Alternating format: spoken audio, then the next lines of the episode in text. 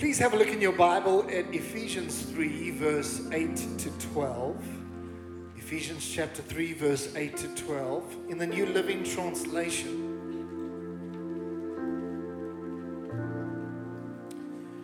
There are so many beautiful passages in the Word of God. And so let's allow God to just speak as I briefly share on this. Ephesians 3, verse 8 to 12. It will appear, you can bring it up on the screen right now. This is the Apostle Paul writing to the church at Ephesus. This is what he says He says, God graciously gave me, that's Paul, the privilege of telling the Gentiles about, look at this, the endless treasures available to them in Christ. See that phrase? The endless treasures available to them in Christ. I was chosen to explain to everyone this mysterious plan that God, the creator of all things, had kept secret from the beginning. There were many things that were kept secret. Many things that even the prophets spoke about. They didn't even understand the things they were saying, but these are things which are now for us to know and experience and are revealed to us by the Spirit. Verse 10 it says, God's purpose in all this was to use the church some people say, well, they don't believe that the church is that important and this and that and the next. I want to tell you, God has chosen the church. No matter if it is flawed, if it has difficulties, if it, if it has challenges, God has chosen the church. And it says God's purpose in all of this was to use the church to display His wisdom in its rich variety to all the unseen rulers and authorities in the heavenly places. This was his eternal plan. His eternal plan. I want to stop there for a moment and just want to say to you that God's plan for your life is better than anything you can possibly dream up. If you don't believe that, you need to adjust your thinking I want to say it again God's plan for your life is better than anything you can possibly dream up. And He's a God that always works with a plan. It's not a God that brings you, you know, to the end of your high schooling and then there's no plan. Absolutely not. He's a God of such infinite detail. He will not leave you without directing your thoughts for the future. And it says in verse 11, this was his eternal plan which was carried out through Christ Jesus. Is anybody grateful for Jesus and the cross today? Come on. It was carried out through Christ Jesus our Lord. And then verse 12, the last verse, because of Christ and our faith in Him, here it comes.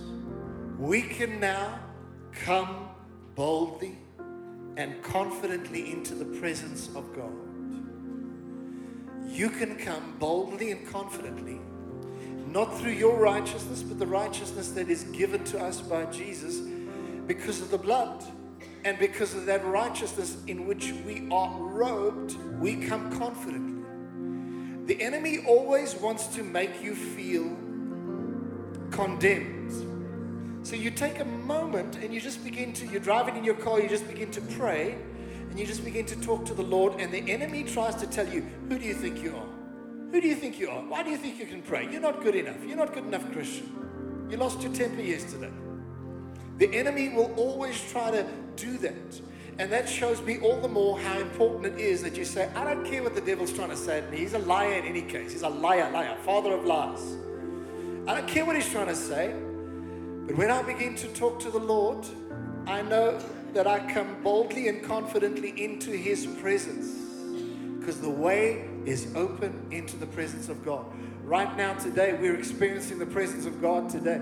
It's because of Christ and all that He has done. And so, as I look at these few verses, there's something that stands out to me. The first thing that stands out to me is this that there are endless treasures available to us in Christ If you look at the first verse, verse 8, it says there, the endless treasures available to them, that's us in Christ. Want to tell you, child of God, that you have everything that you need from God. You have everything that you need for life and godliness. God has blessed you with every spiritual blessing in Christ Jesus.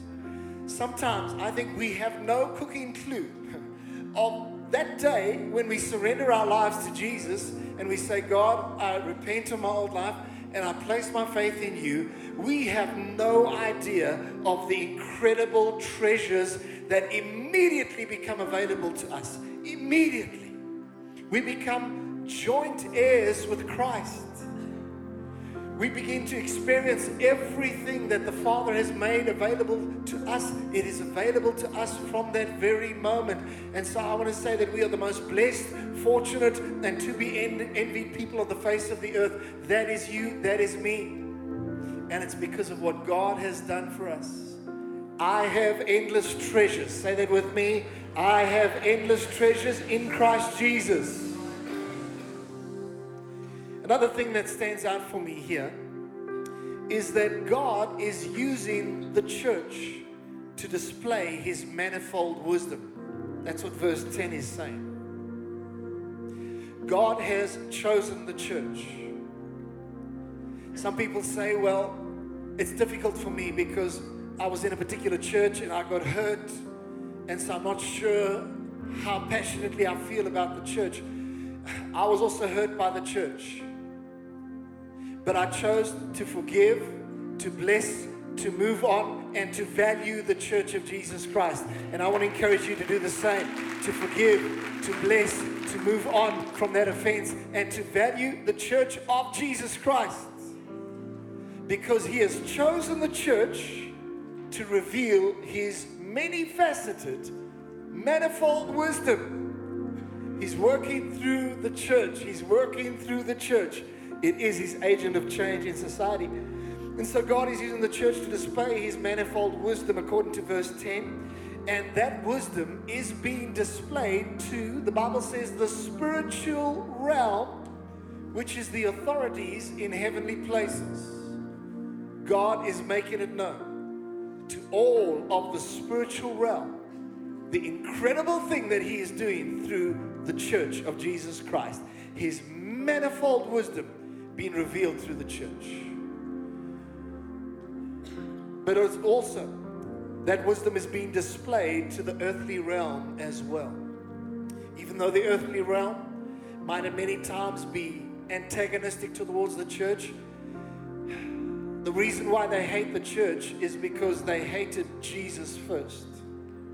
Sometimes we get real shaken up when we face this uh, aspect of criticism, this aspect of persecution. But I want to tell you, they persecuted Jesus first. But you know what? If we experience the sufferings that Jesus went through, we will experience so much greater the rewards for being faithful to God through all the years of your life. Come on, child of God, you're going to be faithful. You're going to be faithful right through to the end. And then just the last aspect that I notice here. And it deals with tremendous privilege. Listen to this. We can confidently enter into God's presence. Those last two words, God's presence. Say that with me. God's presence. Say it again. God's presence. And it says in verse 12, because of Christ and our faith in Him, we can now come boldly and confidently into God's presence. It is all about the presence of God. Holy Spirit, please minister this to your people. It is all about the presence of God. It is all about God's presence. It is all about God's presence. You've got to understand this. God wanted us to enjoy His presence in the Garden of Eden, but then sin came and separated us. But thanks be to God because you know what happened? Jesus came and paid the penalty for our sins. He removed all of that hindrance. And that's why when Jesus was on the cross and he breathed his last breath, he declared, It is finished. Immediately the veil was torn from top to bottom and forever for the blood washed saints of God, right into the presence of God is where we go. So the next time the enemy tries to tell you you're not good enough to go into God's presence, say, Get behind me, Satan, in Jesus' name. God expressly wants me in his presence. He expressly wants you in his presence. And so I want to say to you the presence of God is the most important thing. It has been restored to God's people. All of what Jesus went through was to open the way. And that's why you just turn your affection to the Lord and you begin to enjoy His presence. That's why you're driving along in your car and that song of worship begins to play. You just begin to join in with that, and all of a sudden, you're aware of God's presence. You're right in there. You come boldly, you come confidently. You come boldly, you come confidently. I just want to say one thing which I hadn't planned to say today. But something that I've noticed in my life is that there is, listen carefully, there is something about, at times, getting on your knees anybody relate to that? Can anybody here say, Well, I have discovered that? I remember my mom was an example to me in this regard, and sometimes I'd walk into her room as uh, a young young guy, eight or nine years old, and mom would be praying, kneeling on the bed, not on the bed, against the bed. So she'd be kneeling down, and she'd be on the bed like this, uh, leaning over the bed, and she would be praying. She'd be praying. And uh, nowadays, my mom struggles to get down on her knees. We'd all have to help her up after that. But she's still praying, sitting on her bed. But I have discovered sometimes when you're struggling to enter into the presence of God, just get on your knees. Now, I'm not making a theology of this, all right? But we know that Jesus also knelt to pray in the Garden of Gethsemane. And I want to encourage you, some of you have never tried praying on your knees in prayer. I want to encourage you once or twice a week, maybe three times a week, that you would actually get on your knees and pray. I don't know, sometimes I find when I just sit in a chair and pray like that, my mind can run in 50 different directions and you're distracted. You know what I'm talking about. You've experienced that as well. But when you actually get on your knees, and I do it at a chair in my study, I get on my knees and I, I rest on the chair and I pray like that. And somehow I experience God's presence in a particular way as I pray like that. Child of God, you've got to hear today that it is about the presence of God. And God is still calling you into His presence as a lifestyle, as the way in which you live. And then it's wonderful. We come together like this as the children of God and we experience God's manifest presence.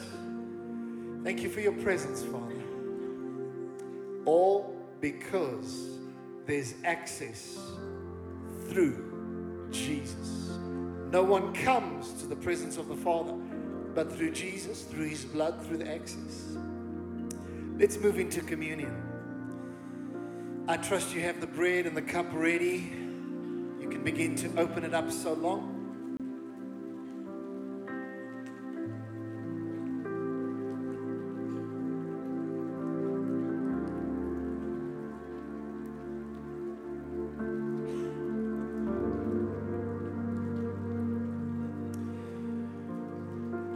Scripture says in Matthew 26, verse 26 to 28, I'm reading from the Living Bible.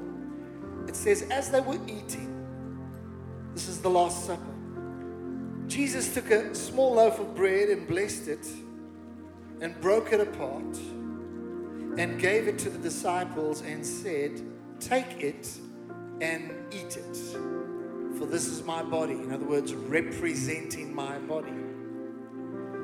Verse 27 And he took a cup of wine and gave thanks for it and gave it to them and said, Each one drink from it, for this is my blood, sealing the new covenant. It is poured out to forgive the sins of multitudes. Father, right now we lift up this wafer representing the body of Jesus Christ. we break this as a reminder of all that you went through and how you laid your life down for us, your body for us. You allowed yourself to be crucified, whipped, nailed to the cross. But it's all because you love us so much. You love us so much. And so we want to thank you, Lord. We honor you for your sacrifice. Whoa, we do, absolutely. We honor you for your sacrifice. Thank you for the cross. Thank you for your blood.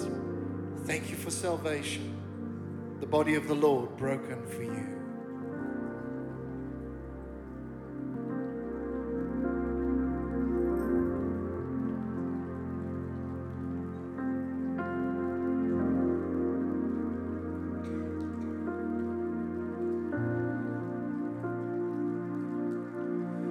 Now, Father, we lift up the cup. We know that this represents blood of Jesus Christ. Lord, we are incredibly blessed to partake in the sacrament of communion. Lord, we take a moment to say if there's anything we've said, thought, or done that just hasn't been right, hasn't pleased you, we're sorry, Lord. We confess it to you. We thank you for your grace. We thank you for your mercy. We thank you that you forgive us and cleanse us afresh. We are the righteousness of God, but sometimes when we make mistakes, it's only right in relationship that we say, Sorry, Lord. And so we want to thank you. And as we partake of this, we receive everything that you have available for us in the new covenant the blood of the Lord shed for you.